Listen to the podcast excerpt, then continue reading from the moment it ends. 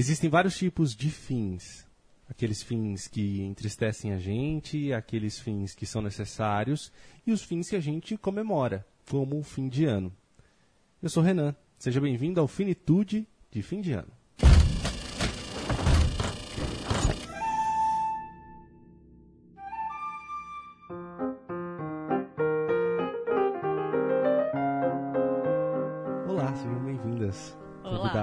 Convidadas do Finitude Fim de. Ano. Muito obrigada. Juliana, Dan- pela ordem, Gabriela Maier, Sou eu. Juliana Dantas, Pois não. Vitória Salene. Presente. Obrigado por terem topado participar deste podcast, o quarto podcast, e o último desse ano de 2018, cujo tema é fim de ano. Já vou falando pra preparar o lencinho. Detesto fim de ano. Por que você detesta fim de ano? Ai, você tem uma meia hora aí pra mim? Ah, acho que muitas coisas. Não gosto da. Eu acho que eu fico muito emotiva nessa época do ano, fico chorosa. Mas você sempre detestou ou teve um, um momento da sua vida em que aconteceu alguma coisa específica? Não, acho que tem a ver com alguns traumas de infância. É, os meus pais são separados desde que eu tinha 10 para 11 anos. E, nossa, fim de ano era uma briga, porque ia ficar com o pai, ia ficar com a mãe, e ninguém sabia. E tinha uma coisa que muitas vezes os meus pais começaram a estimular a nossa autonomia, e eles es- começaram a estimular que a gente escolhesse. Então, se sentiam quase estava escolhendo entre seu pai e sua mãe, sabe? Preferiam um e preteriam o outro. Então, era uma coisa muito ruim e meio confusa emocionalmente, assim, sabe? Eu não gostava muito, não. Eu fui aprendendo a gostar mais. Hoje eu gosto mais do que eu gostava antes. Mas na minha adolescência, nossa, fim de ano. Mas todo fim de ano eu choro. Virada do ano eu choro. Gente, eu sou Todo canceriana, fim pra mim não precisa de fim de ano pra chorar. Exatamente, eu sou pisciana também. Qualquer coisinha já junta a lágrima no olho. Exato. Mas o, o fim de ano não é um negócio muito artificial, porque é só, é só um, um dia, velho, Eu que tenho acaba e começa super outro. essa impressão. Pra mim, ao Eu não contrário. consigo embarcar nessa. Então, ao contrário da Gabi, qu- quando eu era menor, assim, tipo criança, eu tinha muito um negócio de ficar empolgada, que tava chegando o Natal, Eu Réveillon, porque aí eu ia encontrar meus primos, tipo, eu convivia bastante até com eles, mas ali era certeza que ia estar todo mundo junto, aquela bagunça, ganha presente, não sei, sabe? E aí eu fui crescendo e aquela expectativa continuava, mas não acontecia mais, porque você vai ficando mais velho, você não vai encontrar seus primos pra, sei lá, escalar a parede do corredor da casa da sua tia e ela vai gritar e vai ficar brava tal. Até pode. É, mas eu não sei se vai ser muito bem visto. Mas aí você, em mim, ainda cria uma certa expectativa e aí chega na hora e não acontece nada, sabe? É uma coisa meio artificial mesmo, que nem o Renan Artificial. falou. Você fica super na expectativa e chega na hora e não é nada demais. É que talvez a gente vá criando mais a consciência da, da- dos rituais inventados, né? Porque antes a gente só embarcava e aceitava. Isso, Agora a e é gente legal, olha. E, agora é só mais um E é a dia, mesma sei coisa lá, de perceber que hoje a gente é o adulto, né? Exatamente. E não faz a menor ideia do que tá fazendo. Não, mas aí eu vou discordar. Porque hum, os rituais, por mais que eles sejam artificiais, a partir do momento que de alguma forma você assimila eles, eles passam a ser importantes para alguns processos. E os rituais de passagem, eles são importantes. Uma das coisas que me faz não gostar muito de fim de ano é justamente esse essa revisão que a gente faz do ano, esse balanço que, que densifica um pouco as coisas. Eu acho esse ritual importante. Sabe aquele texto do Drummond, do tempo, que ele fala quem teve a ideia de fatiar o tempo em dias, em, horas, enfim, não lembro o que exatamente ele fala, mas ele vai falando de, puxa, que bom que alguém dividiu é, o tempo em horas, dias e tudo mais.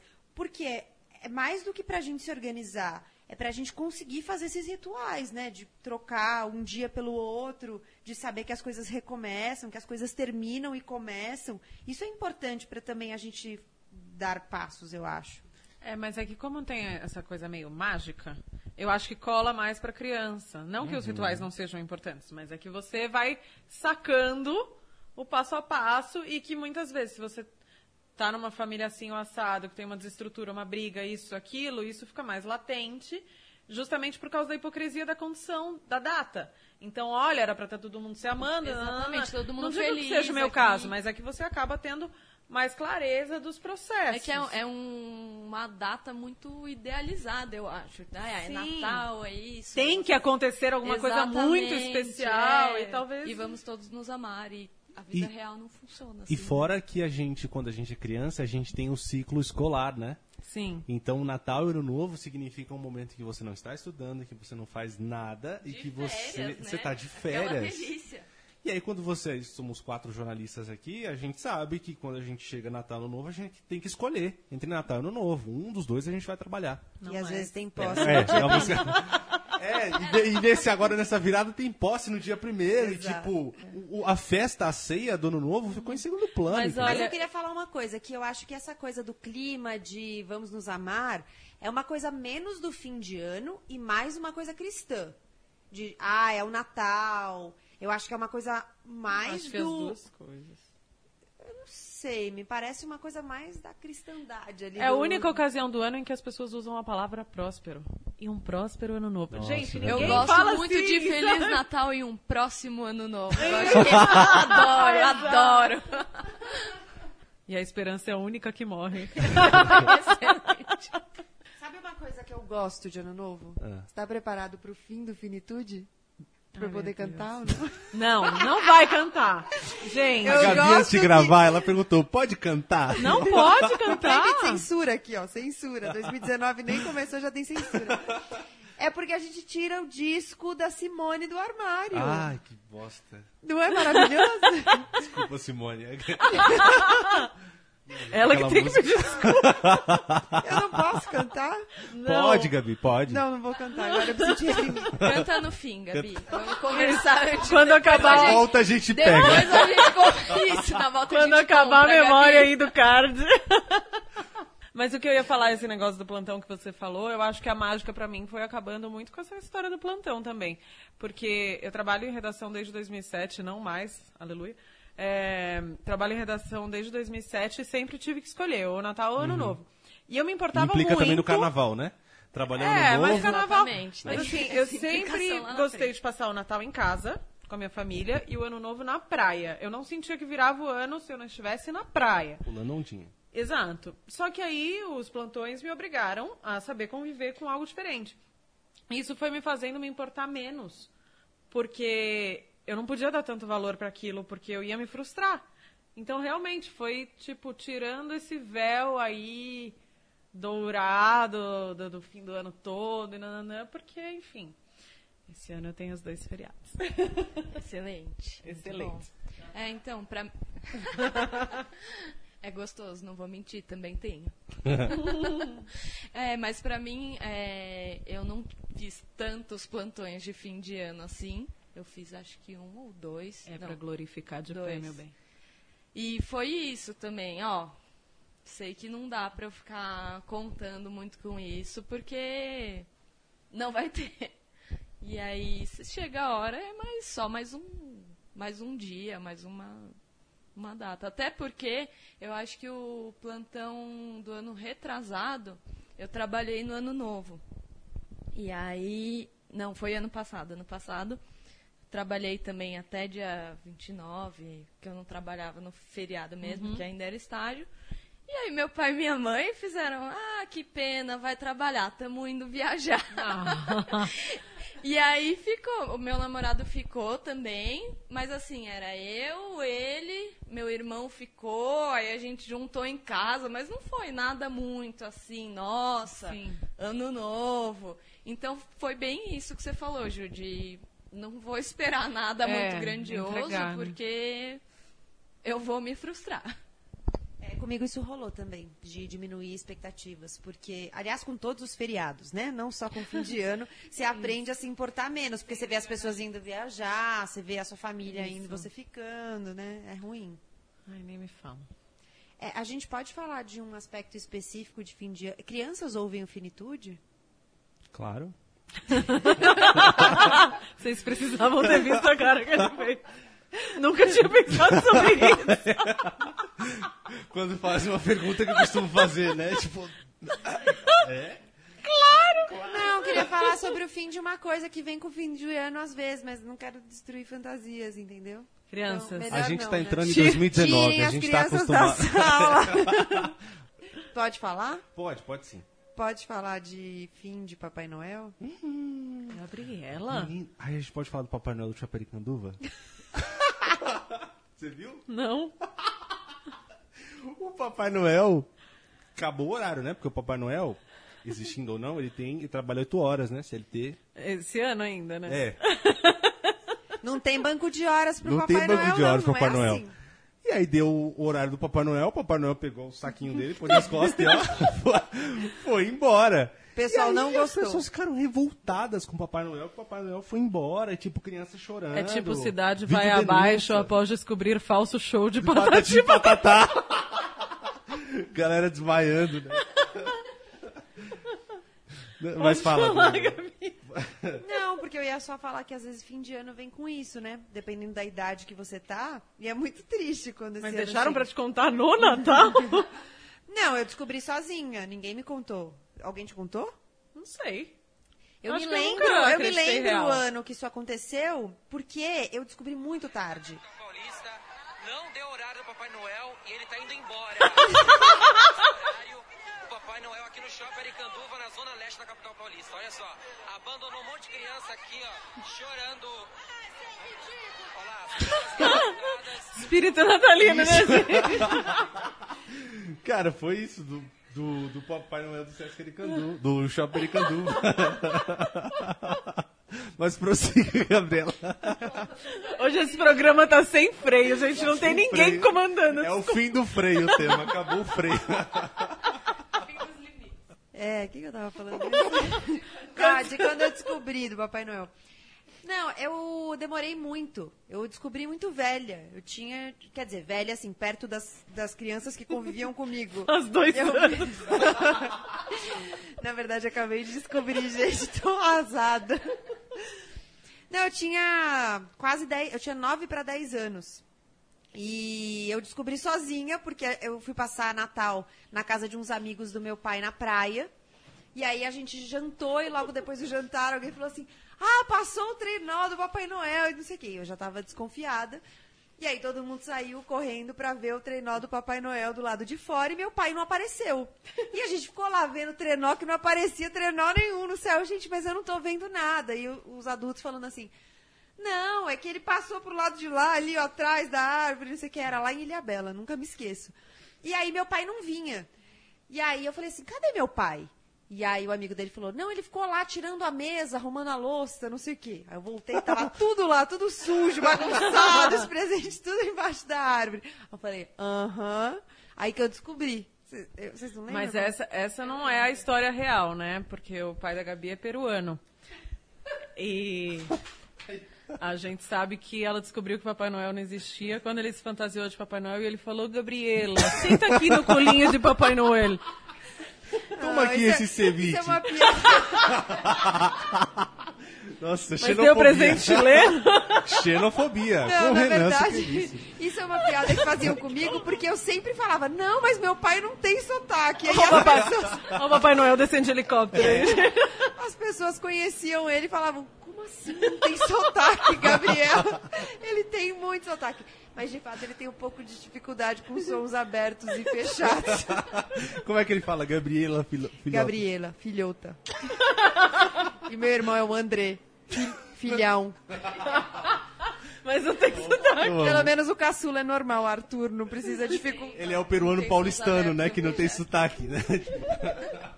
Conta, Vic. Não, é é que eu lembro também de quando eu descobri, não tão tarde. Não, mas né? sério, vocês Eu acreditavam mesmo no Papai Noel? Eu acho que eu não acho. acredito. Lógico que eu Gente, eu acreditava. nunca acreditei no Papai Noel. Ai, que criança ligeira. Não. É. Era legal, eu gostava Eu nasci quando no eu Grajaú, acreditava. queridas. Lá não tem Papai Noel, não. E a Gabi agora, ó, só vai respirar em Quebrou. 2019. Tá passando um Ah lá. pouco mal aqui. Gente, deixa o microfone com ela só para as pessoas ouvirem quando é que ela para de rir. Ela tá gargalhando, mas vocês não estão ouvindo nada. Ó, daqui a pouquinho. Vai respirar. A gente espera. É muito bom. Vamos ter que ajudar a Gabi aqui. Meu Tá sonho era mal. captar esse momento. Eu A gente vai ter que fazer um intervalo comercial no podcast que não tem. Pro pessoal poder respirar. Solta uma vinheta neutra. tá muito difícil aqui, gente. Tá difícil. E olha que o vinho só tá aqui, né? É só eu e o Ju que estamos tomando. Ai, ai. Fala, Rick. Não, eu gostava de acreditar no Papai Noel. Era legal, não era, Gabi? Com quantos anos você descobriu? Uns, uns seis pra sete. Mas calma, é porque o, no- quando eu descobri, o meu pai se vestiu de Papai Noel e ele fez uma maquiagem que eu, eu não sei que ideia que ele teve. Que ele pintou a cara de branco e aí ele desenhou duas bolinhas vermelhas na bochecha. Eu não entendi. Bolinhas vermelhas na bochecha. É que tava frio de onde ele veio. Pois é, sei lá o que, que aconteceu. Eu fiquei olhando bem pra cara dele, assim. E você sacou? Aí eu fiquei, gente, é meu pai. Aí realmente. realmente, mas até. Mas é porque ele foi um dos únicos anos que ele se fantasiou. Nos outros anos, minha mãe fazia. "Ah, O Papai Noel deixou as coisas na sala. E aí eu acreditava, porque não tinha presente lá. E aí depois tinha, entendeu? Sim. E era legal. Você tem chaminé? Não tenho. Eu não sei como ele. Acho que deixava na varanda do Invasão de prédio. domicílio, talvez, né? É, Não pode sei. ser. É possível. Pode ser. Mas eu não sei como a gente acreditava num velhinho que andava de botas Uhum, e, e- e roupa de pelinho quando fazia 47 graus, Uhum. entendeu? A gente devia ter desconfiado desde sempre, porque ele devia estar de chinelo havaianas e, e de, de bermuda, de camiseta, de, né? A gente comprou muito. essa- A gente devia fazer uma versão Natal, Brasileira. trópicos. Bom, eu fiz a minha marcas, árvore de né? Natal de samambaia, né? É verdade. Só falta o Papai Noel de short. Seu Natal de chinelo. plantão, né, meu bem? Meu Natal de plantão. Tô de plantão mesmo no Natal. Vamos mudar de assunto? Vamos sim. Vamos Mas voltar. peraí, Ah. a Juliana lembra quando, como Não, ela eu sou descobriu? meio que nem o Renan. Na verdade, assim, meus pais sempre me conduziram muito pé no chão, sabe? E aí eu nunca tive, assim, um grande mito. Eu Papai Noel é um porco capitalista, minha filha. É a invenção da Coca-Cola. Isso. é, é verdade. Mas, tipo, eu curtia essas coisas, Páscoa, Natal, nananã, gostava das coisas. Mas, tipo, nunca tive uma quebra de, oh, meu Deus, o coelhinho da Páscoa não traz ovos de verdade, enfim. Hum, era bem tranquilo. Eu acreditei em tudo até a hora que dava, inclusive na fada do dente que me trazia altos cinco reais cada dente que caía e era proporcional ao tamanho do dente. E como eu sempre tive dentes enormes, era excelente. Rendia, ó, muito a fada do dente. Mas, menina, Raiz, menina, cinco- tamanho. Cinco reais naquela época comprava uma casa, né? Comprava uma Total, casa. total. Cinco reais? Cê- eu lembro, ó, a época minha mãe me dava no 10 cinema. reais, eu ia ao cinema, Sim. comia uma promoção do McDonald's Sim. e tomava casquinha, sobrava 50 Sobrava. centavos. É, eu ta- a gente tinha falado, né, Ju, sobre isso, sobre a impressão de como a gente tem uma memória do dinheiro, né, que Sim. valia uma coisa. E você fala, nossa, mas eu fui ao mercado e gastei 50 reais pra comprar um- uma pasta de dente, um sabonete e um... 50 são os novos 10. Tipo, é absurdo, É, né, como, sim. como as coisas ficaram caras. Tá, fim de ano. Gasta muito dinheiro, dinheiro, também no fim do É, ano. fim de dinheiro. Amigo secreto, vocês gostam de amigo secreto? Não gosto, tô felicíssima que não participei de nenhum esse ano.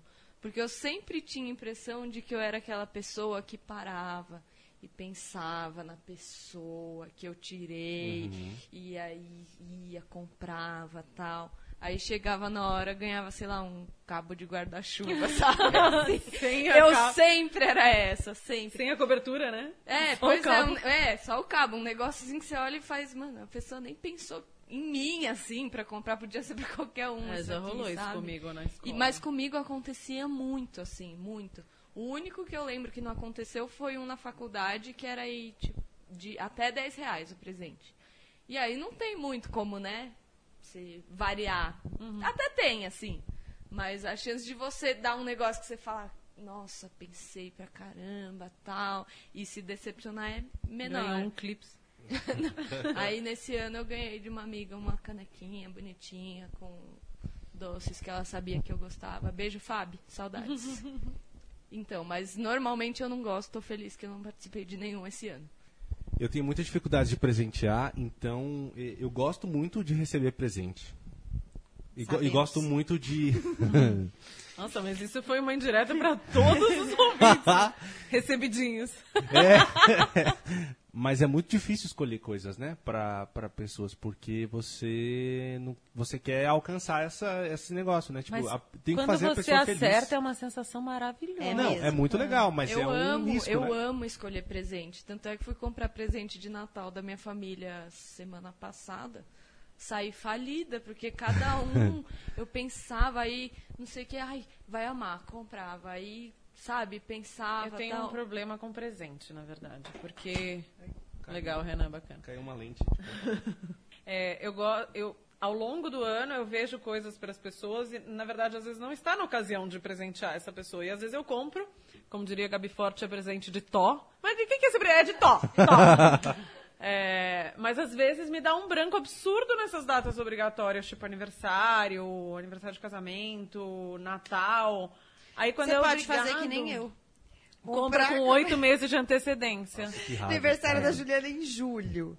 Em março desse ano, eu falei assim: Ju, comprei seu presente de aniversário. Nossa, muito desgraçada, porque inclusive ela, ela faz a pessoa ter uma ansiedade que ela não ia ter, entendeu? Aham, aham, Mas aham. ela. Eu fiz isso com a minha mãe Mas esse compensou. ano. Não foi com tanta antecedência assim, mas eu comprei tipo uns 45 dias antes e eu ficava, mãe, eu comprei seu presente, você vai amar. Ela, ah, então me dá. Não, vou esperar seu aniversário. Mas uma coisa que eu faço, não sempre, mas quando eu tenho uma ideia assim, ai, meu namorado falou de tal coisa, tal, vou comprar quando na próxima data Uhum. comemorativa. Eu anotava, eu fazia lista de Vou presentes que as isso. pessoas, tipo, ah, eu acho que não sei quem vai gostar disso, sabe? Aí eu anotava. Eu parei com isso, mas eu fazia uma época. É, mas é que eu sou doida de lista, eu amo lista. Vou precisar ser. Ó, uma meta pra 2019. Eu gosto de listas também. Eu era mais obcecada, assim, em dar presentes, sabe? Eu, eu gosto muito de dar presentes também. Pensar. é, eu tenho comprado muitas coisas de quem faz coisas, né? Então eu tenho procurado Isso é muito legal. É, valorizar, tipo, pensar uma coisa que é- tem a cara da pessoa, às vezes encomendar e tal, eu gosto disso. Mas Sim, eu era porque- muito mais assim, ai, preciso dar presente de Natal pra não sei quem, não sei quem, não sei quem, e aí se eu não der pra não sei quem vai ficar chateado. Hoje eu não tenho mais essa neura, assim, é muito mais, tipo, ah, tô afim de dar um presente. Claro, eu sempre dou pros meus pais, pros meus irmãos, assim, que são o meu núcleo familiar. Mas pra amigos e tal, às vezes eu dou, às vezes tem ano que não dá, enfim, né? Depende do ano, está apertado, não dá, mesmo que seja uma lembrancinha, vai te pesar. E antes eu ficava mais, ai, preciso. E aí acabava, às vezes, até me, me enrolando financeiramente. E essa coisa que você falou de comprar de quem faz, pra mim, nos últimos anos tem sido cada vez mais importante e mais evidente sobre você não precisar engordar é, a cifra de quem já tem altas cifras, né? Então, de uma grande loja, de uma grande rede. Às vezes tem uma coisa legal, que é a cara da pessoa, tudo bem. Mas, assim, é muito mais legal você valorizar o trabalho de quem você sabe a cara e você sabe o cuidado e que você sabe que aquilo vai fazer diferença no orçamento dessa pessoa, diferentemente de comprar de uma rede gigantesca. Mas esse ano eu tô na campanha hashtag de presente. Deem livros de presente, gosto. gente. Então, o livro é a minha única exceção quando eu entro Eu na- nessa de pilha comprar livro de de comprar de quem faz. também. O livro, comprei mim, pra tem salvo-conduto. Porque livro, né? Livro é supra tudo isso, né? Porque, enfim. O Até quê? porque alguém fez o livro. Ah, e é um incentivo ao autor, inclusive. Sim. Mas só mais uma coisa Hum. disso de comprar de quem faz. É tão fácil hoje em dia, né? Porque a pessoa Sim. cria um Instagram, uma página no Facebook, tem grupo pra lá, caramba. verdade, Você consegue né? achar de tudo. Sim. Dos mais variados. Eu tenho uns grupos que eu tô que a galera faz post assim, não a pessoa que tá vendendo, a pessoa que quer comprar. Ela fala, ah, quero presentear não sei quem, não sei o que lá. E Tem a aquele galera... das minas de Sampa, né? Sim, que é muito sim. legal. Só E tem menina vai lá e- talentosa e você comenta. incentiva o orçamento daquela Sim. pessoa e, sobretudo, o talento de uma menina. Então é, tipo, tudo perfeito, né? É que no caso dos livros, é, eu gravei uma entrevista com o Ricardo Lízias para Band News FM, onde eu trabalho, e ele falou um negócio muito legal, que foi é, chamando a atenção para essa questão da crise né, das livrarias, as grandes livrarias, a Saraiva e a Cultura pediram é, recuperação judicial, entraram com pedido, e claro que isso tem um impacto direto nas editoras, que são os grandes credores das livrarias. E aí ele estava falando o seguinte, olha, a questão de dar livros de presente é que nesse caso específico é um mercado que se você não estimular comprando livros, a qualidade do mercado cai. Por quê? Porque a, a editora vai ter que começar a publicar mais autores que não têm uma venda tão rápida e, para conseguir se manter, né? Ou seja, vai ficar uma exclusividade para best-sellers. Só que tem autores excelentes, não questionando a qualidade dos best-sellers, tem bons best-sellers, mas tem alguns autores excelentes que não são best-sellers, mas vendem mais lentamente. Sim. E aí as, as editoras não vão poder publicá-los para poder se manter. Ou seja, e aí ele, ele dá um exemplo, ele fala assim, se você não der um vinho de Natal, a qualidade do mercado de vinhos não vai cair. Agora, se você não der livros, a qualidade do mercado de livros vai cair. E, sobretudo, se a tiragem cai, o preço também, a médio prazo, aumenta, né? Se para de comprar, vai Agora- ficando tudo. Você falou sobre amigo secreto, eu gostaria aqui de revelar. Em O seu rede, amigo secreto. Em rede nacional, mundial, intergaláctica, Hum, que rolou uma marmelada dois anos seguidos que eu tirei a Gabi Maier, velho. No amigo secreto. Foi E acertou no presente? E assim, Acertou eu, muito. eu nem lembrava, na verdade, que ano passado eu tinha tirado. Ela me lembrou. Eu não lembrava que aquele presente tinha sido de amigo secreto. Então, assim, tá rolando uma marmelada que eu não sei, sabe o que, que tá rolando? Eu adoro Amigo Secreto. As duas falaram que não gostam muito. Eu adoro Amigo Secreto. Não, eu não, não, Não liga. não ligo. Você gosta, Renan? Eu gosto, mas eu- acho difícil comprar presentes. Mas a dinâmica do Amigo Secreto... Ah, eu Você é que gosto. nem eu que gosta de ficar falando. Se fosse um personagem do Friends, quem seria? Ai, meu Deus. é muito bom. É Não, por é- essas e outras. Não, mas depende. Se você tá só entre amigos, gente que você realmente gosta, tem intimidade, confiança, é uma coisa legal. Sim, sim. Aí, às vezes, se você tira aquela pessoa do trabalho que, sei lá, ou você não conhece, ou que, tipo, Você é um não chefão. sabe nem o que, que você faz. Você Ah, olha aquele papelzinho e de faz. é furada. Ai, É furada. Eu gosto. Eu acho que entrosa. Porque você é obrigado a pensar na pessoa. Mesmo que você tire alguém que você não conhece, você para pra pensar, observar aquela pessoa. Sei lá, nem que seja fazer uma pesquisa no Instagram da pessoa pra Aham. tentar entender o você que ela tirou na gosta. rádio esse ano? Eu tirei. Já esqueci. A tirei Elaine, Elaine né? Freires. Elaine. Elaine, Elaine Freires, Freires. repórter da rádio. E a Bia, que é uma estagiária da rádio, me tirou e me deu um livro excelente, Persépolis. Excelente. Ai, muito bom esse livro. Eu tenho aqui, eu acho. É incrível. Eu tô tão cansado. Eu tô fisicamente Fim de cansado ano, hoje. né, Renan? É, e que bom que eu tô cansado hoje. Porque representa exatamente essa porra desse ano. Não é? Tipo, velho, eu tô muito cansado hoje. Eu fiz muita coisa hoje. É, e aí eu tava. Quando eu tava. Hoje eu fui fazer uma reportagem em Itaquera. né? E aí eu fiquei pensando, né? é, por que, que esse ano foi tão cansativo?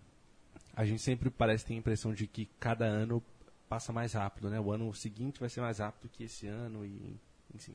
enfim. É, mas esse ano, acho que por causa dessa eleição tão difícil, tão complicada, e para os dois lados, eu acho, né? Porque todo mundo ficou extremamente tenso, porque assim, ah, porque se o PT ganhar, é o PT de novo no poder. Ah, se o Bolsonaro ganhar, é fim de direitos, é não sei o... Cada um tinha o seu. Cada lado tinha o seu argumento, com mais ou menos razão, é, e tava todo mundo muito tenso do tipo, o que, que vai acontecer? Sabe? Tava todo mundo com sangue na perna, assim, pronto para correr. E aí isso é- exaure, né? Exaure é uma palavra boa. Aliás, é toda essa dinâmica da qual a gente falava agora há pouco, de cristandade, amor ao próximo, vamos nos amar, isso era pré-eleições, né? Porque se tem uma coisa que. É verdade. Assim, muita. Acho que tem um, um impacto grande aí nas relações, nos vínculos afetivos, nas relações familiares, que eu acho que se reflete talvez mais. é, concretamente, mais visivelmente nessa época do ano. É, é, a gente até brincou, né, na redação esses dias, um monte de gente falando assim, nossa, ainda bem que eu tô de plantão, porque eu não vou precisar encontrar a família, muitos rompimentos na família. É, e, e no São reais esses rompimentos. né? A gente fez muita piada, mas eles aconteceram reais, mesmo. Não, reais. Em outubro. É, alguns rompimentos que não se refizeram, vínculos que não se refizeram porque as pessoas não tiveram interesse Mas mesmo. eu não em- sei se isso é de todo ruim, sabia? Não me parece que É que seja eu de sou um todo pouco ruim. treteira, né? Mas é, talvez seja uma revisão de parâmetros e entender qual é o papel da família é, sobre obrigações, direitos e deveres e tal. Talvez aquela pessoa não tenha a ver com você e não é porque ela é sua prima, seu tio, enfim, que você é obrigado a aturar É, é, a comportamento preconceituoso, machista, homofóbico. Você não, não é obrigado. Tem- Tem que É, acabar e eu- essa história de. Tem que acabar, né? Tem que acabar com isso aí, tá ok? Não, é, é- é essa coisa do tipo, ah, é meu tio. Cara, Tem você não tem gostar, que tolerar o seu tio, você não tem que gostar do seu tio, você não tem que frequentar o seu tio porque ele é irmão da sua mãe ou irmão do seu pai. Assim, Ou ainda- infelizmente ele é irmão da sua mãe e do seu Ou pai. ainda, entendeu? vai conviver, mas a gente não pode mais deixar passar determinadas coisas. Exato. Determinados princípios que, que ferem. Então, assim, é, determinadas coisas não podem passar mais. A gente está em 2018, indo para 2019. Determinados comportamentos não são mais tolerados. É E eu isso. acho que uma das coisas que incomoda, eu, é, eu tenho essa impressão, sempre me incomodou no fim do ano, é essa coisa de você ter que passar por cima para estar tudo bem. Abraçar as- as pessoas na virada. É, Aquela assim- pessoa que você nunca abraçou, você nunca falou. Aí você tem que abraçar. O problema não é nem um abraçar, absurdo. né? Abraçar o de menos, assim. O problema é Ah, que você. muita coisa abraçar. É, de fato é muita coisa, Daqui mas um digo, abraço, o, abra- o abraço ele é um símbolo de, de muitas outras coisas, né? O abraço ele é só o símbolo concreto, mas é, é o, é o- menos pior. O que está por trás do abraço é que para mim significa muita coisa. E, e eu acho que do- no fim de ano, o fim do ano traz muito isso de, ai, vamos passar por cima para estar tudo bem, porque tem- temos que estar reunidos. E Então, esse ano voltando ao trouxe que do justamente- ritual, exatamente. sobre você desvelar determinadas situações. Exato, e trouxe exatamente isso que você. Que eu acho que 2018 trouxe essa, esse repertório pra gente, da gente entender que, puxa, não é porque é família que você tem que gostar, ou que você tem que conviver, porque às vezes você pode gostar à distância, né? Aquela pessoa que é legal, mas que não é legal de conviver, enfim, sei lá. É, o fato é que eu acho que um dos incômodos de fim de ano, e, eu- e eu acho que não só pra mim, porque eu já, já escutei esse relato muitas vezes, é essa coisa de, ai, tem que estar tudo bem. E às vezes não tá tudo bem, às vezes você tá triste, às vezes você só não tá afim, enfim, né? Tem uma cobrança muito forte. Você já chega naquele jantar que você já sabe do que, que as pessoas vão falar, você já sabe que as pessoas vão falar de assuntos que vão te irritar, e aí ou você vai ter que discutir na mesa, daí sua mãe já te olha feio, já, ou você engole aquilo. Não, e aí o mal educado vira você, né? Isso, você, A você pessoa é tá grosso, 3 horas e 17 Exa- minutos vomitando preconceito. pela e- boca. E aí e você, fala alguma coisa, dá não. uma, é, olha. Por onde você tem andado? O que, É, que te que grossa, credo, é. Mas é, eu acho que tem esse sentimento, assim, de mal-estar nesses casos. Por exemplo, eu almocei com um amigo hoje que falou que ele tá extremamente magoado com a família, mas ele vai jantar na família porque para a mãe e para a irmã dele é muito importante que ele esteja junto ali.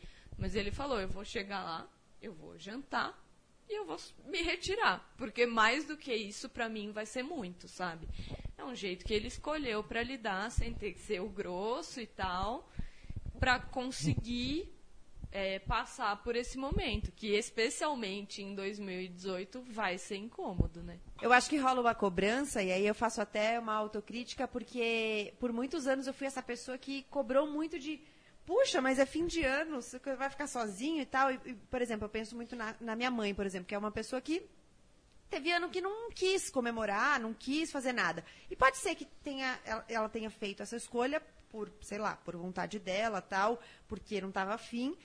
Pode ser simplesmente porque ela não a data não representa para ela a mesma coisa que representa para mim, não sei. Na verdade, eu devia até perguntar para minha mãe por que ela não quis comemorar Alô, anos. dona Fatinha. Mas é, é uma coisa sobre a qual eu penso hoje, que eu falo, puxa, mas às vezes para a pessoa não tem o mesmo significado. Ela não está afim de comemorar, ela quer dormir na virada do ano, ela não quer saber, sabe, se vai ter fogos, não vai ter fogos, é, enfim. E eu sempre, eu acho que eu, sempre contribuí para essa cobrança. Peço desculpas às pessoas que eu cobrei, aproveito aqui, ó. Não, mas acho que faz parte também desse processo todo que indiretamente envolve política, que é perceber que as coisas são menos homogêneas do que a gente imagina. Sim. De a gente não medir o outro pela nossa régua. A Gabi Forte vive me falando isso. É, sobre não medir os outros pela nossa própria régua, porque talvez o que é bom pra você não é bom pro outro. É o básico, né? Mas que às vezes a gente não consegue aplicar. É que a gente toma algumas coisas como unânimes, É, universais, né? Então, tipo assim, nossa, final de ano, tem que comemorar. Para algumas pessoas não é um momento de comemoração. Pra algumas- E isso não, na é verdade, se importante. traduz em melancolia. É jeito. É, e às vezes, assim, é só não se importar. Tipo assim, gente, eu não Sim. quero saber, sabe? Não, não importa pra mim, é só mais um dia. A gente começou falando, né, de ah, é uma virada, mas não significa nada. Para algumas pessoas realmente não significa nada. Tipo, para mim é um momento de revisão e tudo mais, mas para algumas pessoas é só um dia que você vai dormir e vai acordar no dia seguinte. Esses dias eu fui gravar com. fazer uma reportagem com.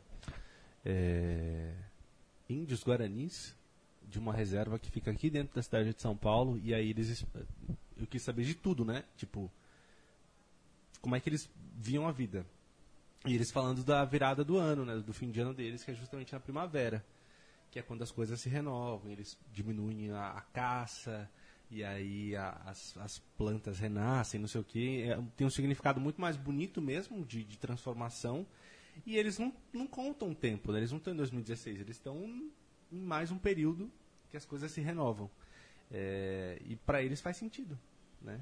É, Aliás, ninguém tá em 2016, né? eu falei 2016? Tá ok. Por favor, então, Vitória, você 30 segundos para sua réplica. Candidato, por favor. Eu nem lembro mais o que eu ia falar. Ah, que a Gabi. a Gabi tava falando que para algumas pessoas é só mais um dia e tal. Eu me sinto absolutamente igual, mas eu acho que foi muito de esperar. Sabe? Ai, virou o ano e agora? E aí você fica esperando alguma coisa Que não vem, não é? Alguma coisa que não vem, exatamente. Isso de Exatamente fazer assim. uma reflexão, eu costumo fazer isso muito mais pelo que está acontecendo na minha vida, por exemplo, do que, ah, fim de ano. Por exemplo, eu saí de um trabalho no meio de setembro. Ali naquele momento eu fiz a reflexão, entendeu? Do que aconteceu, saí, agora, tal. Muito mais do que eu estou fazendo agora. Porque pra mim naquele momento mudou muito mais do que mudar de dezembro de 2018 para janeiro de 2019, entende? Entendo, mas deixa eu explicar aqui que eu sou virginiana. Então, assim, ó, criaram categorias, né? Criaram ali uma divisãozinha, uma Calendário métrica. gregoriano. Por que, que a gente não vai seguir, não é mesmo? Porque o, o- coração da gente ele não segue métricas. Ah lá, né? pisciana. Signo de terra, signo de... Eu sou pé no chão. Esse programa é um oferecimento para a Erison Martins, que adora falar de signo, Isso. né? Mas posso falar uma coisa que eu acho que me influencia muito? Essa época do ano, ela não me traz exatamente... Vou reformular. Essa época do ano, para mim, é um pouco sine- sinestésica. Então, assim, existem cheiros, cores, sensações, É calores verdade. e tal, que só acontecem nessa época do ano. então, Rabanadas, assim, eu entrei no, no... Eu não gosto de comida de Natal e de Ano Novo. Pronto, Nossa, falei. comeria o ano inteiro. Eu também não Ai, por que ligo quem chamou ela, pouco. gente? Tem umas coisas que eu Que não gosto e as difícil. outras eu fico, ah, tá. Nossa, que... Vamos fazer só a gente aqui, ó? Começa agora o Infinity. Gente, outro dia eu entrei no mercado e eu senti o cheiro de todas as frutas que meu pai comprava. Sabe essas frutas tipo ameixa, essas frutas secas. Cereja, a melhor tâmara, coisa pra- cereja. Ah, é aquela cerejinha que só tem É, agora nessa época, exato. né? Porra, que é muito bom aquela cereja. Então, que é a foto do perfil Custa da Gabi, inclusive. 450 reais, Isso. 100 gramas. É ótimo. Mas assim, Aí você faz bem muita foto no Instagram, né? Com a cereja. Isso, aproveita, né? Se esbalda, finge que é rico. coloca dentro do, do, do um quê? Do saquinho só, champanhe. né, Isso. Produz um conteúdo, né, Gabi? Produz um conteúdo importante. Produzir Mas, cara, é um calor, assim, as noites quentes, por exemplo, dessa época, as ruas Corrida iluminadas, que, que eu acho legal, assim, só não precisa colocar, assim, renas dançando na porta do prédio, mas, assim, eu gosto das luzes, eu gosto quando anoitece mais tarde, eu gosto, eu gosto dessa fase. Mas isso não necessariamente significa uma mudança ou tal. E janeiro também é um mês que me faz me sentir um pouco ignorante, porque eu sei que é um mês que quando eu olhar pra trás no fim do ano, eu vou falar, sabia de nada, sabe? E eu sempre me sinto assim com os processos. E janeiro é um mês que me faz tipo, ok, o que eu tô vivendo agora eu vou. Mas isso deveria ser com tudo, né? Mas é que janeiro Mas me é bom remete a isso, isso. né? Porque você se abre para possibilidades e você baixa a bola, no sentido de que você assume a humildade de, olha, eu não sei o que vai acontecer. Então, Não, não para uma pessoa controladora não é assim que funciona, desculpa. Deixa eu contar aqui, eu vou trazer minha terapeuta, Norca, pode entrar. Não, então, não. Não é assim, não. mas pra mim, Mas enfim, acho uma fase sinestésica, acho muito legal. Achei De legal. curtir, só não gosto de entrar em shopping. Nem Não, agora, nem nunca, sair mas na- agora menos. Sair na rua é horrível. Eu não sei o que acontece. Mas aí é o ano todo. Mas eu não sei o que acontece em dezembro, que as pessoas É. acham que elas Tá precisam mundo resolver é. o que elas não resolveram nos outros 11 meses. Isso. Aí sai É todo agora, mundo na né? rua e de carro. E, nossa Isso, não, senhora. isso rola Parece que mesmo. vem um ciclone, Cê né? sai- Todo mundo no Eu mercado, evito. comprando tudo. Sim. Exatamente. Eu evito fazer coisas na rua em dezembro que eu tenho que pegar um horário de pico, alguma coisa assim, porque as pessoas estão Não, e tem aquela coisa, nossa, eu não vi fulano o ano todo. Preciso Vamos marcar agora. pra Não. quinta. Não, pode Não vir em janeiro. dar. Eu amei minha mãe. não- eu não lembro quem que a gente encontrou. Você que não me viu, a dia. gente se vê em janeiro. Tá tudo bem. Exatamente. A pessoa chegou pra minha mãe Dependendo e falou... de quem for, em fevereiro, que eu vou estar viajando. No dia 30 de fevereiro. Não, a minha mãe falou, não, dia 30 de fevereiro. Mas a pessoa, ai, vamos fazer mais alguma coisa antes do Natal. Minha mãe fez, mas tem tanta coisa antes do Natal. Vamos 15 de janeiro? Aí a pessoa, ah, tá bom. Minha Já voltou o rodízio, Melhor. a vida já tá Isso. normal. Isso, exatamente, é isso. As pessoas enlouquecem em dezembro. Elas acham que elas precisam resolver as coisas. Ó, é... Eu lembrei de uma coisa que eu gosto no fim do ano. Fala. Eu tô meio complexa, né, nesse Que eu podcast. tire ela no eu, amigo eu comecei, gosto. Eu comecei falando que odiava, agora já tô gostando de uns negocinhos. Tá, tá vendo? É bom falar, né? É bom. eu já falei, ó, você devia deixar aqui, ó, o telefone da minha psicanalista do lado da- do microfone. Cada vez que uma pessoa vem gravar, você entrega no final, porque levanta umas Pode entrar, aqui. Lélia. Tá virando um grande caso de família, né? Eu gosto das superstições. Descobrir as superstições das pessoas. Eu acho Papai muito Noel, legal. superstição. Pode entrar, coelhinho da Páscoa. Pode entrar semente de romã. Não, eu gosto de descobrir as superstições. Tipo, é, ano passado, ou retrasado, não me lembro, eu passei a virada do ano com uma amiga venezuelana, a Érica. E ela tava contando as superstições da Venezuela. E teve uma que, assim, eu, eu comecei a rir de um jeito. Xenofobia. não é bonito, é. Gabriela vai. Não, porque era muito bom e fiquei com vontade de fazer. Só que eu morava em apartamento, não tinha como fazer. Vixe. E ela, Você tem que seguir as tradições peruanas. Eu não vou lembrar exatamente como era, mas tinha alguma coisa assim. Se você quisesse viajar, na hora da virada, você pegava uma malinha e dava tipo uma volta em volta Uhum. da casa, um negócio assim, com a mala vazia, só pra simbolizar ali seu movimento. E eu fiquei imaginando a Mas cena não pode de um dar monte volta em volta gente. do prédio? É, mas aí ia dar um trabalho, né? Olha lá, alguém na varanda. Olha lá, doida, olha lá, ó. Olha lá. Dando volta sozinha. Eu acho que eu não queria viajar tanto assim. Não, se você quisesse mesmo, você ia dar a volta no quarteirão É. do seu prédio com a malinha vazia. Não, mas mesmo, eu gosto de descobrir as tradições também aqui, porque cada ano novo eu descubro um negócio novo que você tem que segurar na mão. Minha mão não cabe, mas tanta coisa que você tem que segurar na hora da virada. Vai com É calma, por uva, favor. é moeda, é caroço de não sei o que, é romã, é não sei o que lá. Sabe assim, eu só tenho duas mãos, gente. Vamos maneirar nas superstições, porque tá ficando muito difícil conciliar todas elas. Vamos escolher algumas, sabe? Tá muito difícil. E sabe o que é pior? Que se eu não faço a superstição, depois eu fico assim, ai meu Deus, será que foi porque eu não fiz a superstição? Ai, meu Deus. Eu sou zero, zero co- com essas coisas. Eu faço ali na hora. Minha mãe adora. E aí quase todos os, fim, os réveillons eu passo com ela. E aí ela vem, ah, lentilha, come lentilha, enfia lentilha. ah, semente de romã, toma se- semente de romã. Gosto de romã, não interessa. Tó romã. Mãe, eu E sou aí? alérgica. Não interessa, vai ter sorte. Não, eu faço uma coisa, eu faço as coisinhas, mas eu nunca lembro o que eu pedi. Então, se acontece Eu ou sou não, assim também. E aí, se eu não saberemos. faço também, fiz um ano, daí é aqueles que tem que dobrar e desdobrar e fazer no ano, eu esqueço também. E tá tudo Vai bem. ver, é por eu isso, né? lembro. Você se preocupa com a cor da roupa?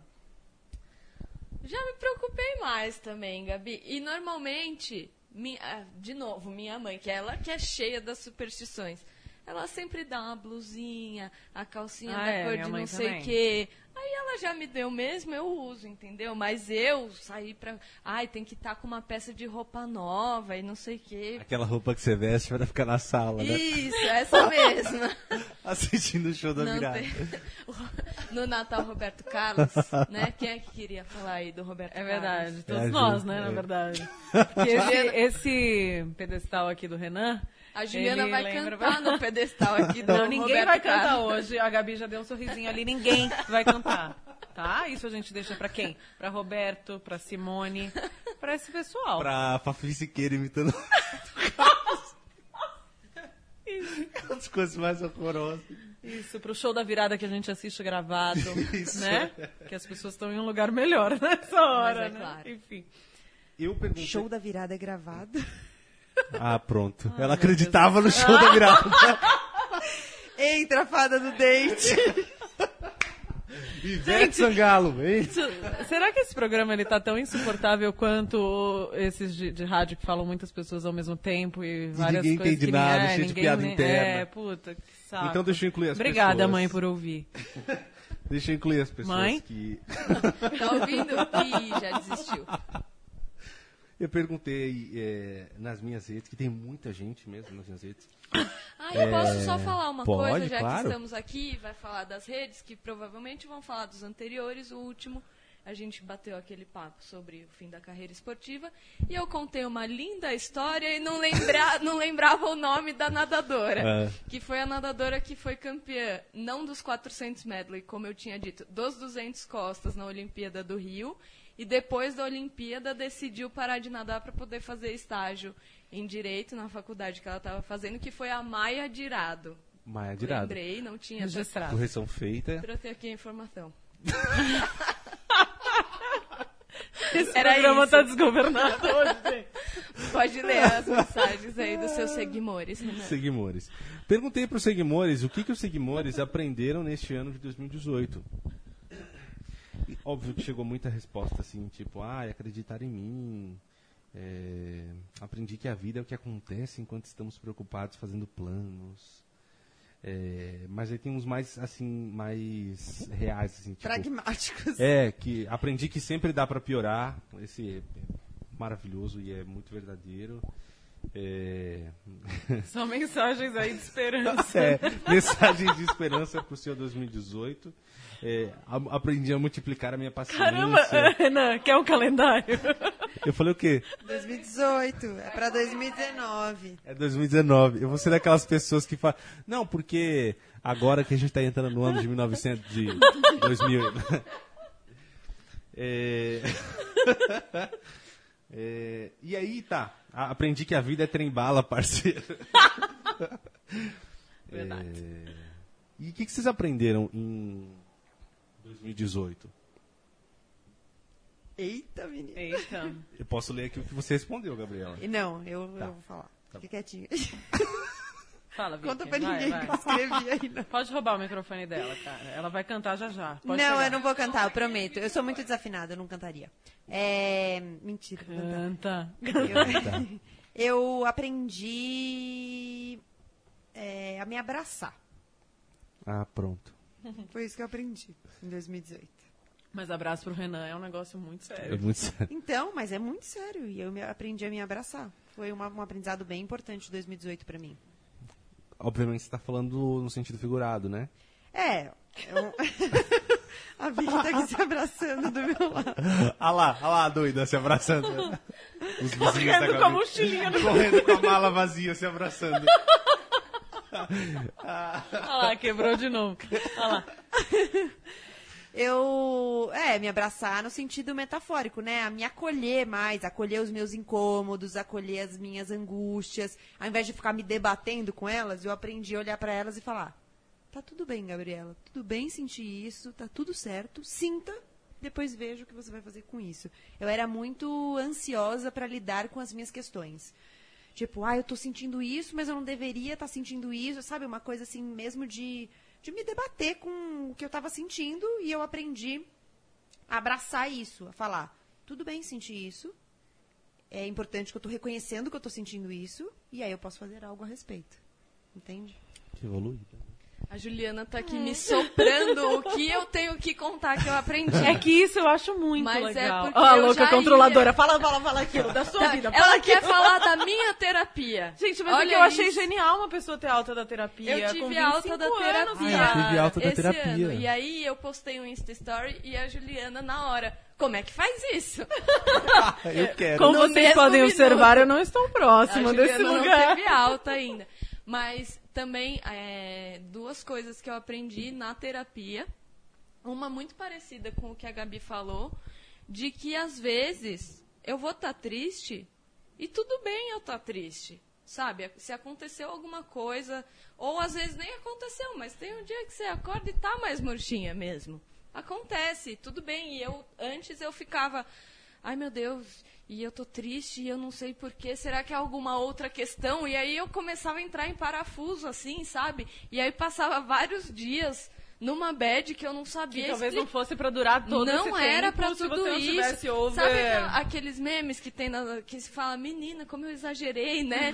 Era exatamente isso. E aí, agora que eu, às vezes, tô triste. Tudo bem.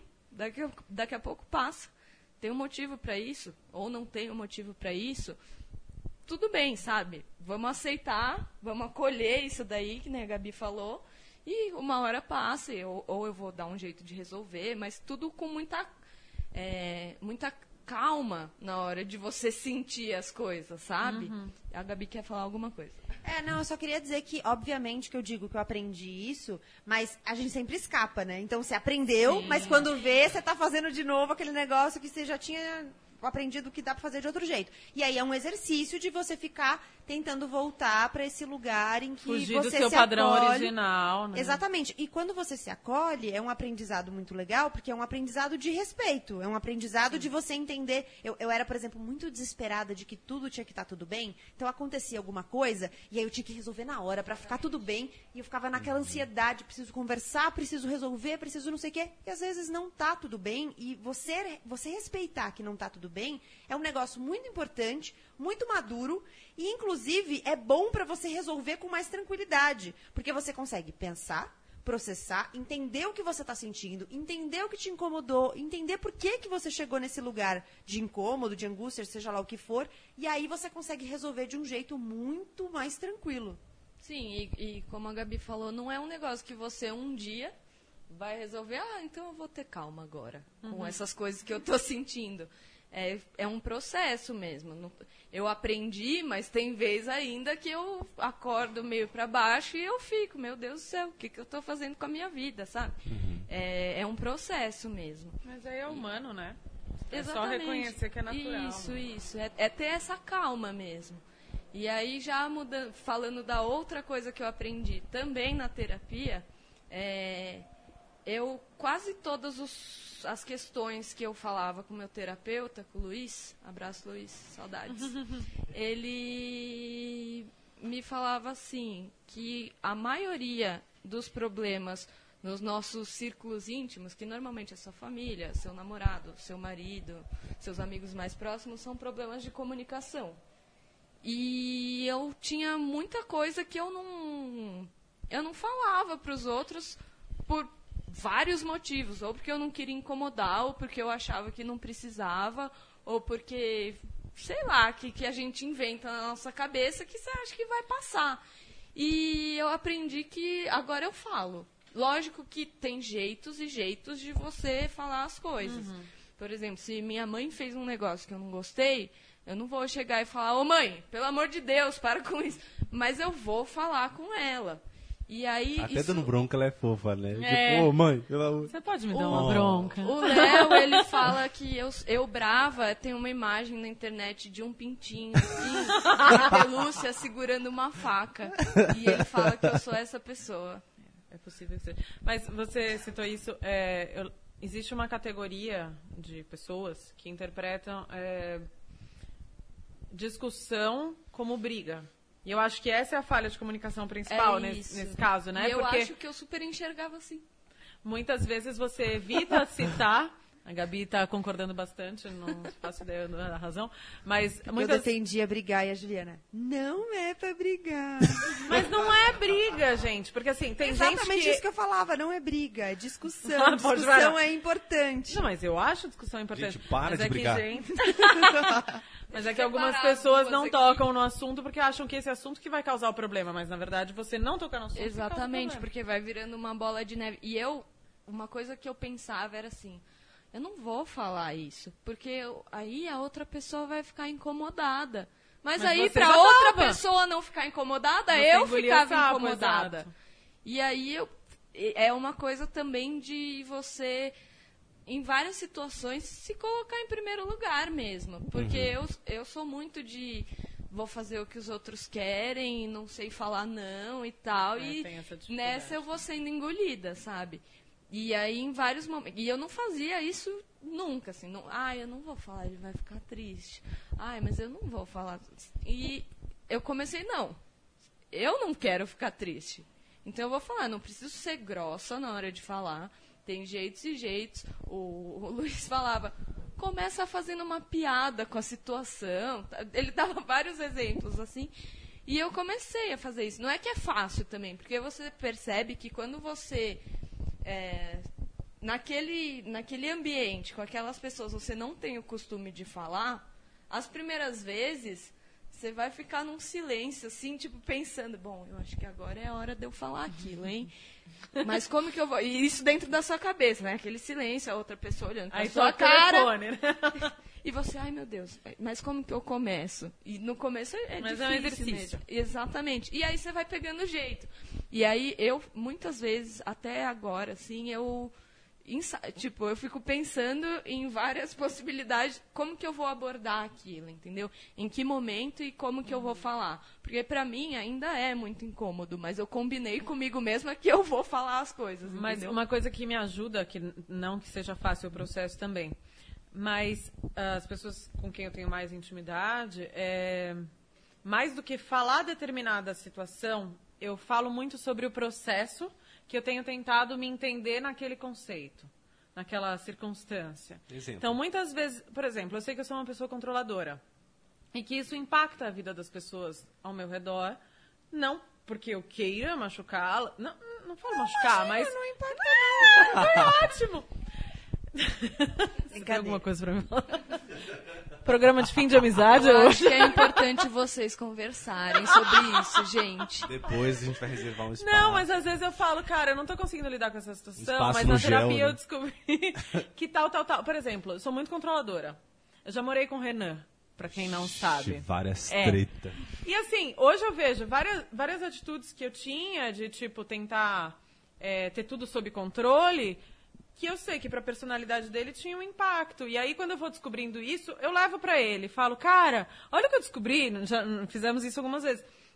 Olha o que eu descobri, eu ajo assim, assim, assado, porque tal, e eu tô tentando desfazer isso.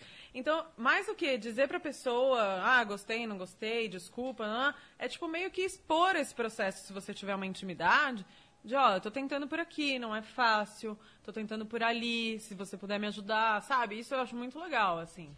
Eu, uma coisa que eu aprendi em 2018 teve tudo a ver com o que eu falei antes, de me acolher, e talvez faça sentido para o que você está falando agora. Eu aprendi a me dar menos importância.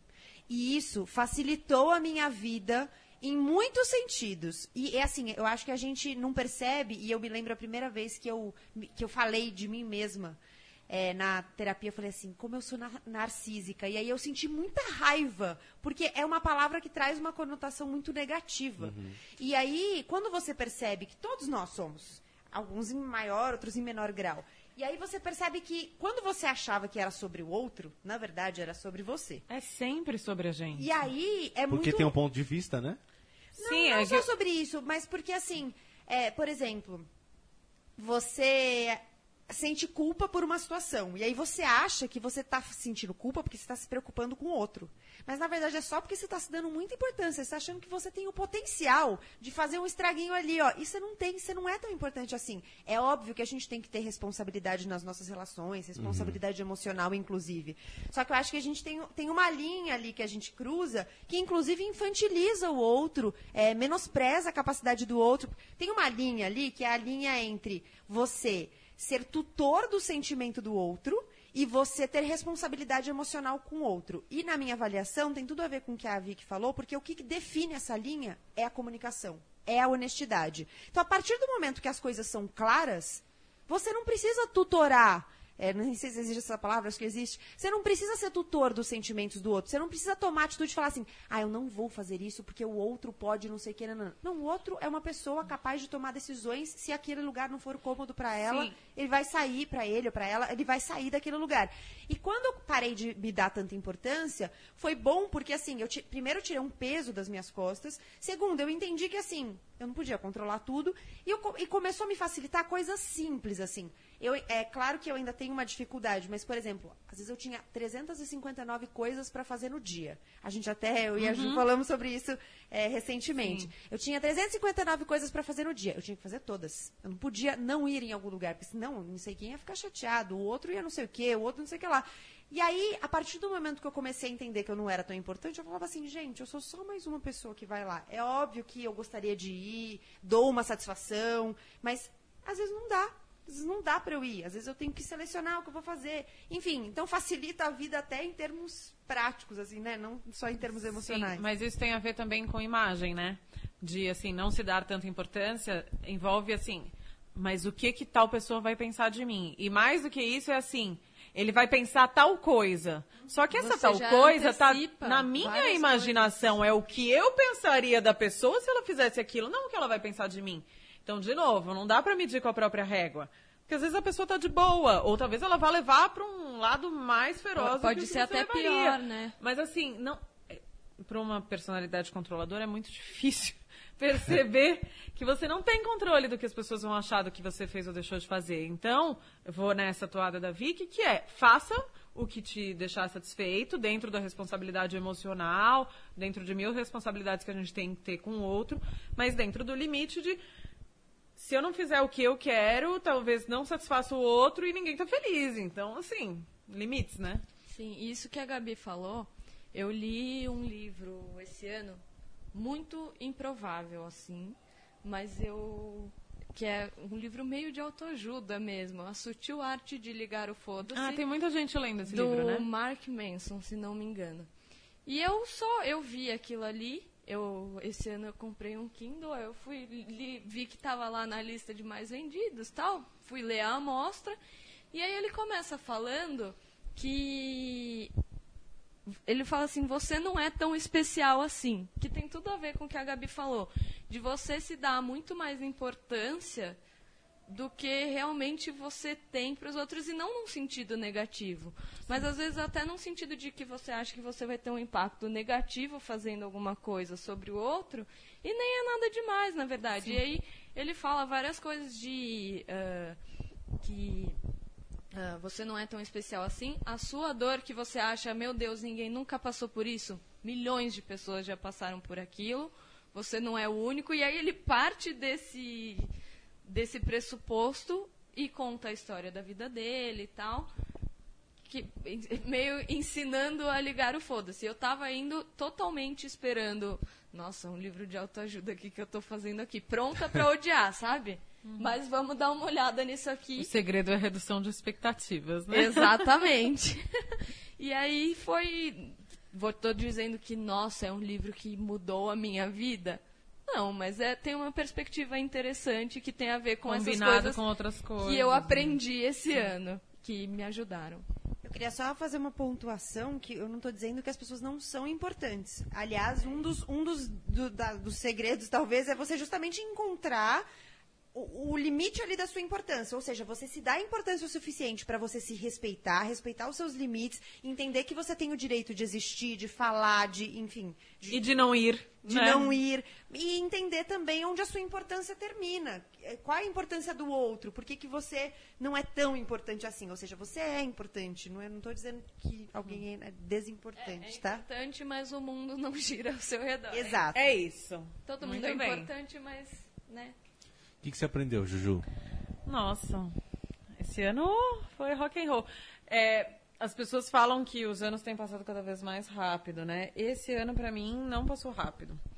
E aí vou falar sobre algo que tem muito a ver com o Finitude que gravamos, né? O segundo episódio, que é a perda da vida do pai. E perdi minha avó também esse ano, né? Num raio de menos de três meses, minha avó morreu, mãe da minha mãe, e em seguida meu pai. E, na verdade, assim, como eram eventos inevitáveis, e aí, bom, não vou entrar em todos os pormenores de cuidados paliativos e todos os privilégios que eu tive de acompanhar os Porque últimos você dias pode ouvir no deles. segundo episódio Exato, exato. Clique nesse link, né? É, não vou entrar nesses pormenores, mas é impressionante como é, a gente desce tão, tão, tão fundo em tantas sensações e situações e coisas a resolver que depois de que esse inevitável passa, tudo fica muito mais simples. E é engraçado porque tem aquele recurso besta lá do Facebook de lembranças, né? Eu clico todos os dias ali para ver como é que eu estava em outros anos e sempre me sinto muito idiota antes, enfim. Me devo estar sendo idiota agora para julho de 2019. Enfim. é, Mas é louco como eu achava que. o Renan está só que, fazendo é, uma tá foto fazendo uma maravilhosa. pose fingindo que é uma foto espontânea. É, fotos espontaneamente forjadas. é. Interessantíssimo É isso que você Juju. está falando, Nossa. Juliana. Idiota. É. Ô vó, o telefone é da Vó. novela. Já tirou Mirtes.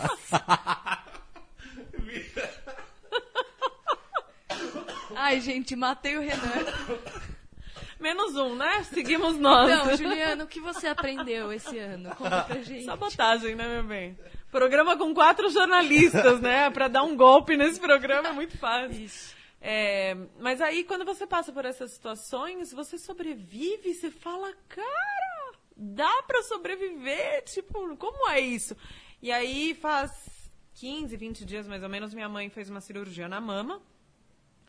Era uma cirurgia preventiva de células atípicas que poderiam vir a se tornar câncer, dada a- o histórico familiar.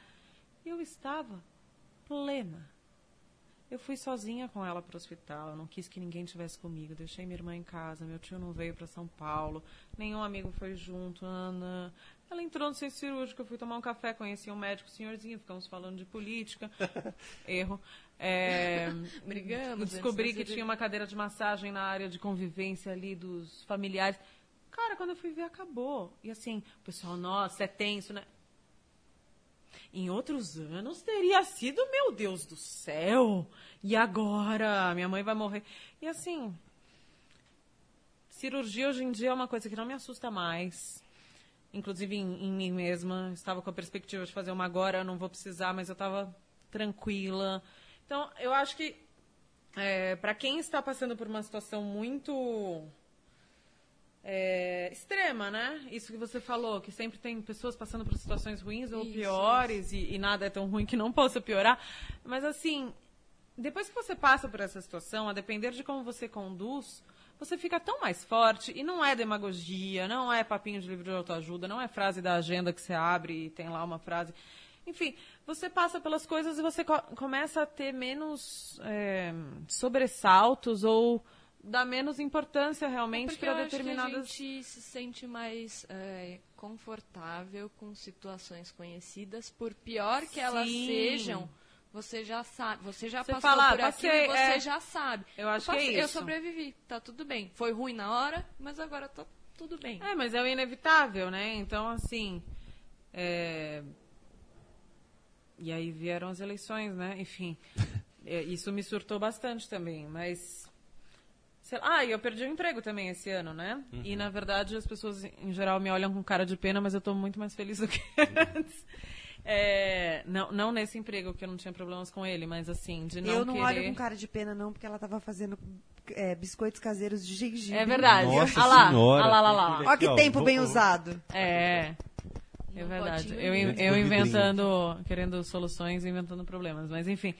É, E aí, sei lá, perdi minha avó, perdi meu pai, perdi meu emprego, mas isso de maneira nenhuma me parece tipo, mas Joseph Klimber, sabe? Tipo, não, cara, é muito natural, mas ao mesmo tempo eu olho para algumas coisas e alguns problemas que as pessoas hipervalorizam e eu falo, calma, Calma, colega, cara.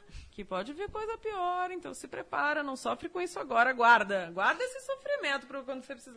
Enfim, eu não, não, não, em geral, não meço problemas, não acho que é um problema mais grave do que o outro, enfim, vai do que a pessoa está sentindo e de como ela está lidando com aquilo.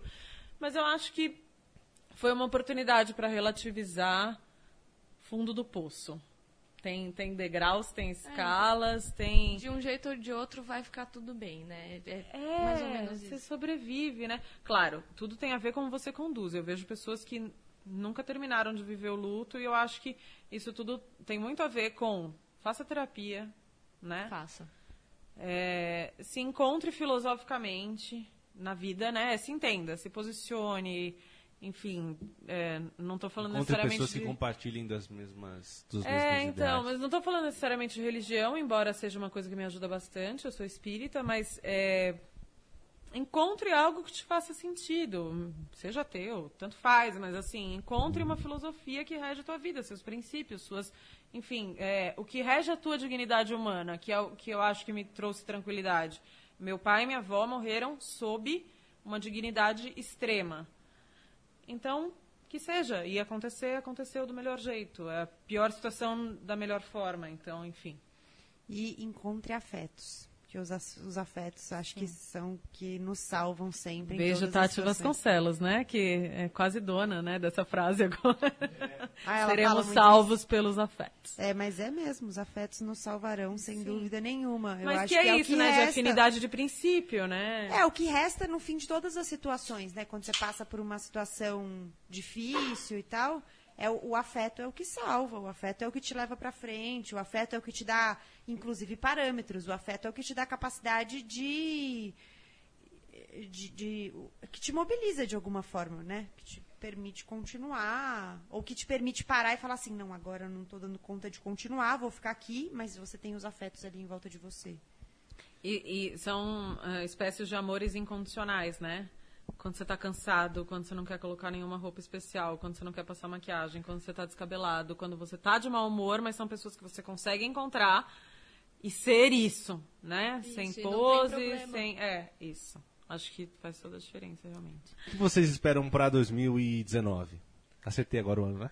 Foi, agora 2019. foi. Depois da 15 quinta vez, acho que agora foi. 2019. É o ano. Qual é o ano? É o ano de quê? Chinês. Meu Deus, é o ano da bruxa solta, né? Aparentemente, pelo que a gente tá podendo observar aí.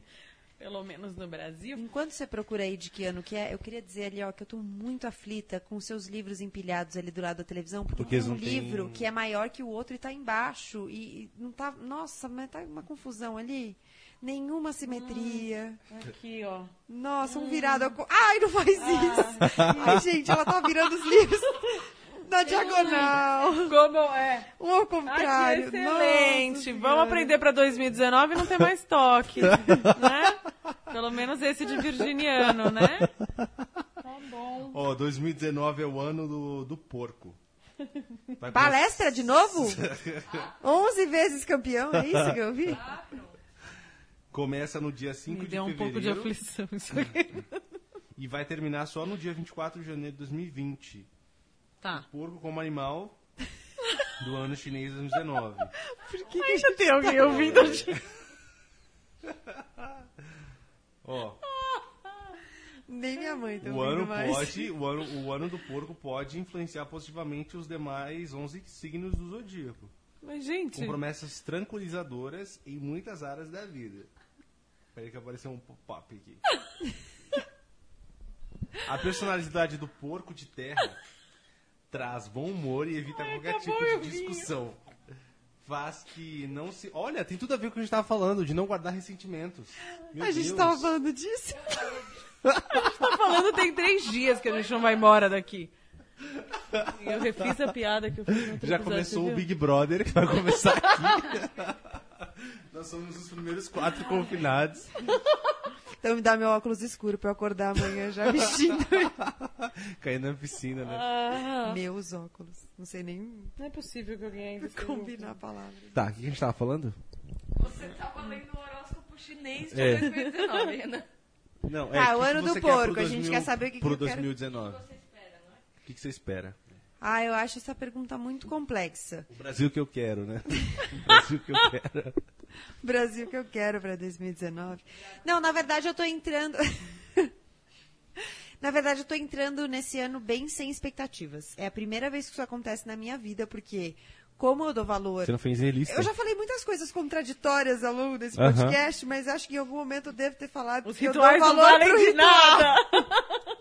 Não, como eu dou valor pro ritual, no geral eu crio muitas expectativas. Tipo, eu faço a listinha de metas, eu penso no que foi esse ano, no, no que passou, o que eu quero mudar pro ano seguinte, o que, que eu posso melhorar, o que, que tá ruim, o que, que pode ficar melhor, enfim. E é, pela primeira vez eu acho que eu tô chegando num fim de ano bem sem expectativas, assim. É, eu não espero quase nada para 2019. Eu não vou dizer que eu não espero nada, porque eu acho meio triste falar isso, sabe? Eu, eu devo Gente, esperar alguma mas- coisa que eu não tô sabendo nomear agora. Mas. Posso falar? É, tem a ver um pouco com o que a gente estava falando antes também. É, eu geralmente não espero nada, assim. A minha vida, ela meio que acontece. Eu não tenho essa capacidade que as pessoas têm de... Ah, com 35 anos eu quero os levers. Sei lá. Com tantos... an- Eu não tenho a menor condição. Então, é Só que eu sempre fui essa pessoa. Tipo, com 20 anos eu fiz uma meta. Ah, até 30 anos, vou falar oito línguas. Não cumpri, tá, gente? Só não sete, né, desgraça? Não cheguei lá. Isso. Ah, com 35 eu vou não sei o quê. Eu sempre fui essa pessoa. E aí, pra mim, é difícil não ter expectativas. Então, ao mesmo tempo, para mim, assim, é, falando muito aí da, da minha saída de redação, e mais do que a saída em si, de eu ter percebido que eu não quero voltar para uma redação. É, desde 2007 eu tinha engatado um trabalho no outro, uma redação na outra, e eu sempre fui essa pessoa do hard news e nanã. E agora, quando é, eu saí, na verdade, saíram comigo, portanto, tomaram uma decisão por mim, eu percebi que se não tivessem tomado essa decisão por mim, talvez eu só tivesse seguido o fluxo. E aí foi a primeira vez que eu consegui recusar é, oportunidades. E aí tem muita pressão, especialmente das pessoas é, de gerações diferentes, que acham que o trabalho é a principal coisa da vida, e eu adoro trabalhar, enfim. Mas é, tem muita cobrança, assim, ah, e aí, tal, já te ligaram de... Já, só que eu não quis. E que lugar é esse de você perceber que antes você era a mais workaholic do mundo e tanta terapia para você descobrir que talvez essa não seja a única prioridade da sua vida, assim. E aí eu sempre fui muito levada e nunca. Quer dizer, obviamente teve influência, coisa que eu decidi, deixei de decidir, escolhas que eu fiz, deixei de fazer. Mas eu só fui tocando, talvez sem refletir muito. E eu acho que para mim o ano que vem vai ser especialmente desafiador no sentido de entender é, como eu vou transformar meus planos que eu julgava que eram Bs em A. Então, várias coisas que eu não tinha tempo de tocar, que eram bacanas, mas que, ah, nossa, o trabalho já me consome tanto, não vou tocar isso agora e tal. E eu, agora que saiu o, o grosso do meu dia, da minha rotina, eu percebi quanta coisa legal eu estava deixando de lado. Mas é curioso você falar isso, porque isso não condiz muito com uma personalidade controladora. Vamos Controladora, dar uma olhada aí é. nesse negócio Mas aí que então, tá, tá, tá igual terapia, eu meu aqui, bem. ó. Faz uns 5, 6 anos que eu tô na terapia. E Não, mas aí. você diferentemente diz, da Vitória, a não recebeu alta. foi meio seguindo, assim. Isso não é Ah. muito controlador. Não, mas talvez por desespero Tá de de não. parabéns. Muito obrigada. Duas palavras. Exato. Parabéns. exato.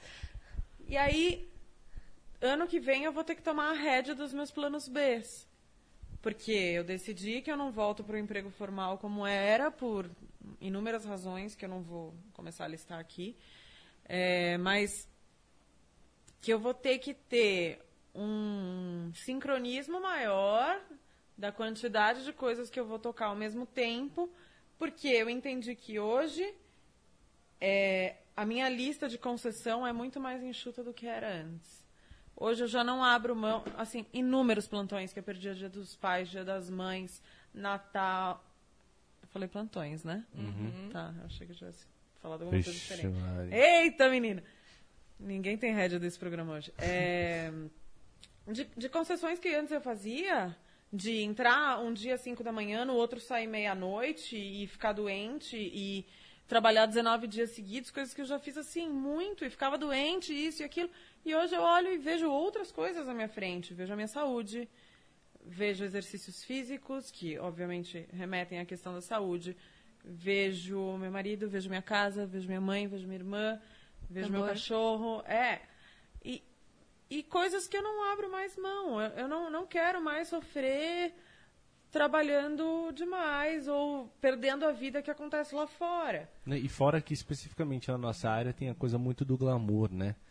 Tipo, Gente, ah, nunca não, acreditei nisso, né? plantão e não sei o quê. Ah, porque eu estou ah, trabalhando. no glam- no glamour da correria. É, É. sabe? de estar Tipo, ocupado. Ah, eu não posso ir a tal festa porque eu estou Glorification trabalhando. of busy. Busy, isso. Tipo, gente, não. É, não é legal, não é legal. Parem. Então, assim, é, pra mim foi eu muito... falo toda hora na redação.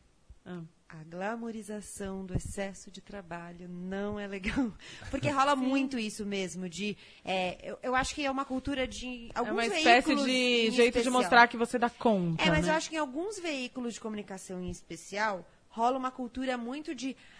Ai, trabalhei 16 horas, como uma coisa legal. E não é legal, gente. Mas é- Tem é uma um- vida fora do trabalho que é show de bola. Não, mas a Rola uns pessoa não tá curtindo. umas pessoas legais, é ótimo. Mas, na verdade, assim, isso especialmente para o jornalista tá- é repertório. Filme, livro, exposição. Se você não tem tempo de ver a cidade, do que, que você está falando? Você está falando de dentro É, do eu seu que é um ar-condicionado, de- que o centro hoje, X.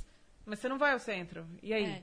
E é um negócio de. A pessoa não gostou de trabalhar 16 horas, mas vamos mostrar para os outros que estamos aqui. Que né? ela pode, Isso, que- que, se precisar eu E aí aguento. eu fui pega por isso, assim, é, eu sou filha de dois jornalistas casado com outro. Então, assim, é um erro atrás de outro. Mas enfim. É, Parece que os pais casaram com outro jornalista. é, Como era é que poliamor. funciona isso? Mas assim, a- essa cultura de valorizar, ter a correria como valor era familiar. Então, assim, são anos de terapia lidando com isso, entendendo que o meu valor não passa por aí. E eu não, obviamente, eu não estou nem na metade do caminho, mas eu já consigo identificar o erro ao glorificar o, o- a correria e tal. Então, na verdade, ano que vem, pra mim, é assim, é, a antítese, né, de ser controladora é que agora eu vou ter que tomar rédea do que é a minha vida profissional e, ao mesmo tempo que é uma oportunidade, você descobrir qual é a sua por vontade também é uma loucura, é um abismo, uma folha em branco, você olhar e falar, agora eu posso fazer o que eu quiser, o que, que eu quero? Ah, não sei, socorro. Enfim, sei algumas coisas, outras eu não sei, mas também tenho confiança de que as coisas andam pra frente, assim, não, não, não entro em desespero nesse sentido. Menina Vitória. Na hora que o Renan perguntou, a primeira coisa que veio na minha cabeça foi nada também. E aí a Gabi falou, ai, que triste, não sei. Mas eu não de fazer Que ela é essa pessoa que cobra as pessoas no fim do ano, né? Vamos fazer! Tá, é. Isso. mas eu gosto das listas e tal. ah, mas não tinha isso de, ai, com 30 eu quero tal coisa. Mas eu sempre fui uma pessoa que idealizava muitas coisas. Eu ainda idealizo. Só que eu quebrei já tanto a cara por causa disso. E chorava, porque, né? Lágrimas são minhas melhores amigas. E aí eu tenho tentado cada vez mais assim. Tudo bem você querer fazer as coisas, você ter seus objetivos, mas calma, com o pé no chão, sabe? E eu depois, quando eu saí, porque eu, eu- o trabalho que eu tava era um contrato temporário, que se rolasse uma vaga para me contratarem, beleza, mas se não eram seis meses e acabou. E aí, quando estava no fim, eu comecei a ficar ansiosa porque eu achei que eu ia ficar ansiosa de ter saído do trabalho. Uma coisa muito. Eu não sei A explicar. caixa dentro da caixa, dentro da caixa. Exatamente. E aí, eu saí e tá tudo bem.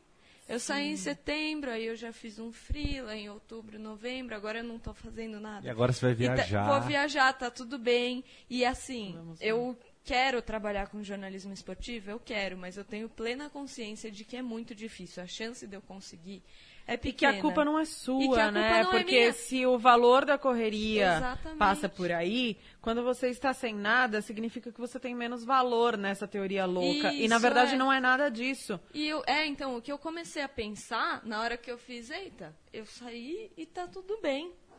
Eu não morri. porque eu não tô trabalhando. E tem determinada coisa que é assim, quando a gente hipervaloriza a correria, o trabalho e tudo, a gente se submete a coisas que fazem parecer que está tudo bem e não está. Então você passa a aceitar uma carga de trabalho que não é coerente, você passa a aceitar um salário que não é o que você deveria receber, e você passa a aceitar um monte de coisa a troco de quê? De uma imagem, de um valor de correria, é, para quem dizer o quê? Então a gente sempre tem que fazer esse joguinho de entender o que, que está a serviço de Sim. quê. E aí, na hora que eu comecei a parar pra pensar nisso, de que eu quero, mas também não sei a que preço, não seria Exato. qualquer um. E eu sei que é difícil. E se não der também, tudo bem. Eu não trabalhar com jornalismo esportivo não vai me impedir de continuar assistindo os esportes que eu gosto, fazer os esportes que eu gosto, falar com os meus amigos sobre os esportes. E aí eu vou arranjar um trabalho que talvez não seja aquilo que eu sonhava em fazer, mas um trabalho que não me mate de tanto trabalhar e que me deixe com tempo para eu fazer minhas outras coisas. E aí talvez aí eu esteja idealizando um pouco, mas eu não estabeleci, ah, eu quero isso. Vamos ver o que acontece, sabe? É mais por aí. E a meia maratona. eu espero concluir também. Isso é muito doido da correria. Eu, eu não glamorizo o excesso de trabalho, eu não acho legal é, trabalhar mil horas e tal, mas a minha identidade ela é muito ligada ao meu trabalho.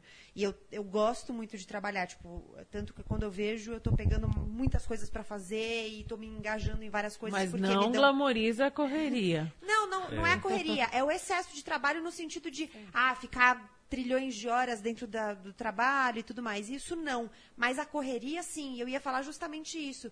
Que era um- uma coisa que eu não percebia. Aí, é, antes de trabalhar na Band News, eu trabalhei na TV Cultura. E na TV Cultura, a minha carga horária como apresentadora era de seis horas.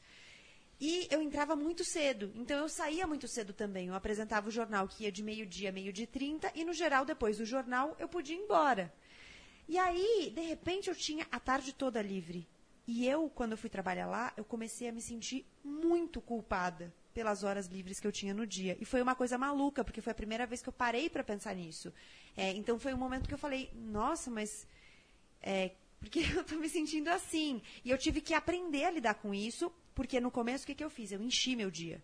Então, ah, então eu vou aproveitar que eu tenho essas tardes livres, ah, eu vou fazer, eu fazer um trabalho voluntário, aí, ah, vou fazer o trabalho voluntário, ah, eu já faço italiano, vou fazer alemão também. Ah, vou fazer, e, vou começar a fazer pós-graduação. Quando eu vi, eu estava fazendo mil coisas, eu não conseguia nem existir. E aí, eu tive que aprender a lidar com isso. E eu aprendi a lidar com isso. Então, eu aprendi que, por exemplo, eu adorava ir ao cinema. E aí, eu aproveitava toda sexta-feira, que eu tinha as tardes livres, eu saía do trabalho e ia ao cinema. Enfim, aprendi que eu podia ter tempo para fazer coisas que antes eu pensava assim. Não, mas aí eu vou perder tempo, né? Mas tem uma coisa que é o seguinte, não sei se- Acho que especialmente no Brasil, o lazer é demonizado, né? Super. Porque ele é vagabundagem, porque isso, porque aquilo. Mas na O verdade. ócio e o lazer, né? É, mas o, o lazer muitas vezes ele traz cultura, traz informação, mas nem precisaria, mas assim, um cinema, uma leitura, uma exposição, ele sempre agrega, né? Não precisaria, mas é que tem uma coisa, acho que especialmente com a geração dos nossos pais, todos aqui temos entre 25 e 30, é, tem uma coisa de que o trabalho é supremo, né? E isso é independe do que vai vezes- acontecer com a tua vida, enfim. E aí qualquer tempo de ócio, de lazer, nanã, é demonizado. E eu acho que a nossa geração já está ficando apta a virar essa Sim, chavinha. e muitas vezes você até se propõe a fazer alguma coisa, seja ir ver um filme, uma exposição, vou tirar uma tarde para acabar esse livro, por exemplo. Só que aí a primeira coisinha que aparece, você joga pro alto e vai fazer. Porque não é um compromisso Isso, formal, né? alguma coisa que para você vai parecer mais útil, digamos assim. E na verdade não, na verdade você poderia ter uma tarde muito mais produtiva se você tivesse produtiva Sim. É que a pessoalmente. produtividade nos rege. Exatamente. Não Indo ao debole em você mesmo, cara. Não o quê? Cumpra os compromissos que você combina com você mesmo. Sim. Sim. Ó, tá acabando a bateria de novo. É, Só porque queria- a gente ia falar mal dele de novo. né? Eu queria agradecer a todo mundo que veio, a todo mundo que chegou até aqui, tá ouvindo esse podcast. Isso, a tem gente já uma hora tá em meia. março. Tenho certeza que não tem ninguém mais ouvindo. Mas, é, rapidinho, Tenha antes que acabe a bateria, a pilha. Um livro para 2019, Gabriela Maier. Um livro para 2019, só porque eu falei, ah, eu sei falar de livros, porque eu gravei um programa sobre livros, agora me fugiu. E eu sabia que isso ia acontecer. É, Alguém pode falar primeiro que eu? Ah, eu falei do livro que eu fui preparada para odiar e foi me deu uma visão interessante, que foi a sutil arte de ligar o foda-se do Mark Manson. E eu li esse ano ah, A Estrela Solitária do Rui Castro, que é a história do Garrincha. E meu pai, ele tinha me, me sugerido esse livro, sei lá, faz uns três anos. Mas eu estava na faculdade ainda, fazendo TCC. Tava, ah, pai, põe aqui que eu vou ler um dia. E esse dia chegou esse ano. E eu li e eu gostei muito, porque além de contar a história do, do Garrincha em si, tanto no futebol quanto a vida pessoal dele, tem todo um contexto histórico que eu achei muito legal, muito legal. E eu, olha que coisa feia, eu conhecia pouco sobre a história do Garrincha. Então eu ia descobrindo as coisas ali na hora, e é um livrão assim, e eu assustei no começo, mas você vai lendo e passa, sabe? E tem fotos de arquivo da família, tal. Foi eu, foi uma eu também estava preparada para ser um livro desgastante, assim, difícil de ler mesmo, assim, e não foi. Então eu gostei muito. Lembrei. Posso falar três livros? Ai, meu Deus. É rapidinho. É, três livros que eu li esse ano e dos quais eu gostei muito. Foi um, um ano em que eu li muito mais mulheres. É, eu indico Hilda Ilst da Poesia, que é um compilado que a Companhia das Letras fez da poesia da Hilda Ilst. Foi um negócio legal, porque ela foi homenageada da Flip de 2018. Esse ano bombou, né? É, e teve muita coisa dela tal. E eu não sou uma pessoa que lê muita poesia. E isso me aproximou um pouco da, da poesia, então foi legal. É, um livro que eu li com um pouquinho de atraso, porque a série bombou, eu não tinha visto a série, eu resolvi ler o livro antes de a ver a série, O Conto da Aya, da Margaret Atwood. É um livro que faz todo sentido, é, dá medo, assusta, mas é um livro muito legal e muito rápido de ler, porque é uma leitura muito fluida. Então eu indico esse livro. E o outro livro que eu indico é o Canção de Ninar, da Leila Slimani. Ela é uma franco-marroquina. É, é um livro que traz muitas, muitas, muitas reflexões sobre várias coisas. Para falar rapidinho, o livro começa, eh, não é spoiler, porque é, é o resumo do livro mesmo. O livro começa assim. Começa com a babá matando as crianças. E aí você não sabe. A, a- questão do livro é, você já sabe o final, só que você não sabe como chegou até ali, né? Por que, que a babá matou as crianças. E é muito doido como ela vai construindo a história de um jeito que é extremamente afetivo, com um vínculo extremamente forte entre a babá e as crianças, e você não vai entender. Mas como é que ela chegou até ali, você não consegue entender. Até que muitas questões vão se colocando ali no meio do caminho sobre imigração, sobre mulher, sobre afetos. Agora sobre... tá dando spoiler, sim. É. Nossa, é, muito, é um livro muito legal, gostei muito. Três livros aí para 2019. Vou ter que ler, pronto. Eu adoro as dicas da Gabi. Eu tenho uma declaração polêmica. que é um livro que eu já discuti muito com a Gabi. Porque, na verdade, não é que eu sou contra o livro, eu sou contra o hype que se formou em, em torno deste livro, que é O Sol na Cabeça, do Giovanni Martins, que é carioca. Que é um livro que está bombando, acho que é de 2017, né, Gabi? Não sei. Tem a capa tão Não marcante, era- né? Eu lembro. Exato, laranjinha, meio É. amarela, enfim. É, e é um livro que eu me debati um pouco com ele, porque falava-se como uma revolução e nananã. E sabe quando a expectativa é, deturpa um pouco a experiência, enfim. Mas, obviamente. Pois não, Gabriela. O livro é ótimo, gente. Leiam o livro. Como eu ia dizer, o livro é bom. Mas por que, que eu vou sugerir ele, na verdade? É o livro que estava na cabeceira do meu pai até ele morrer. E eu não sei se ele terminou de ler esse livro, eu nunca falei com ele sobre esse livro, Tá vendo, seu Audálio Dantas sabia das sabia coisas. das coisas. E a dedicatória eh, desse livro para o meu pai era do Voile Guimarães, que foi o amigo dele que deu esse livro de presente. Eles eh, são grandes amigos, terminaram vizinhos por uma coincidência, enfim, da vida, trabalharam juntos já em alguns lugares ao longo das décadas todas. É, e aí, na dedicatória, o vô ele fala que o Giovanni Martins, que é esse carioca que escreve das entranhas do subúrbio carioca, é, pa- parte desse ponto, né, desse ponto de vista, ele fala que esse livro lembra, de certa forma, Carolina Maria de Jesus, que foi a catadora de papéis negra que morava na favela do Canindé, aqui em São Paulo, que meu pai descobriu durante uma reportagem, então o livro dela foi publicado.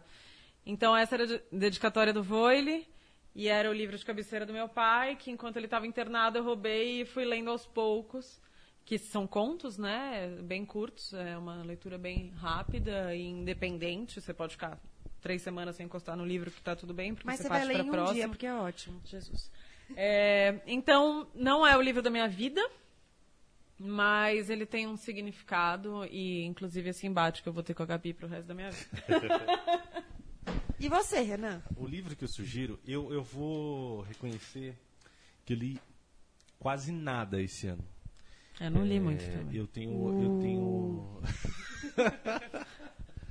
eu tô com uma dificuldade muito grande de me concentrar. Às vezes eu chego no trabalho, tipo, tenho que ler os jornais, né? Eu tenho também. Ah, menino, sai das redes sociais. Não, não é, não é isso. É tipo, eu abro e aí eu abro o painel da folha e eu, eu fico lendo e eu não consigo entender o que eu tô lendo. Aí, tipo, eu volto, leio Sim. de novo. Aí, Mas é a velocidade com que a gente está absorvendo informação hoje. É, muito É, difícil. E, ah, sei eu lá, sinto parece que meu cérebro deu uma derretida. É, tipo, eu, eu, desde quando eu comecei a trabalhar, me- foi me demandado tanto de ter a atenção em tantas coisas que quando eu tenho que prestar atenção numa coisa só durante, sei lá, meia hora, não, eu quero prestar atenção em mais coisas. Então eu quero ler aqui esse Sim. texto da Folha, eu quero ver, o, sabe, sei lá. Eu sinto isso também. Nossa, é desesperador. A Gabi já Posso tá falar julgando uma- aqui todo mundo, Não, mas eu eu também coisa- sinto eu isso e sinto muita isso- gente que tá ouvindo a Não, eu gente. sinto isso totalmente, assim, eu sinto muita dificuldade. Às vezes eu quero muito ler e eu não consigo. E eu ia falar uma coisa meio esquisita, mas que me ajuda.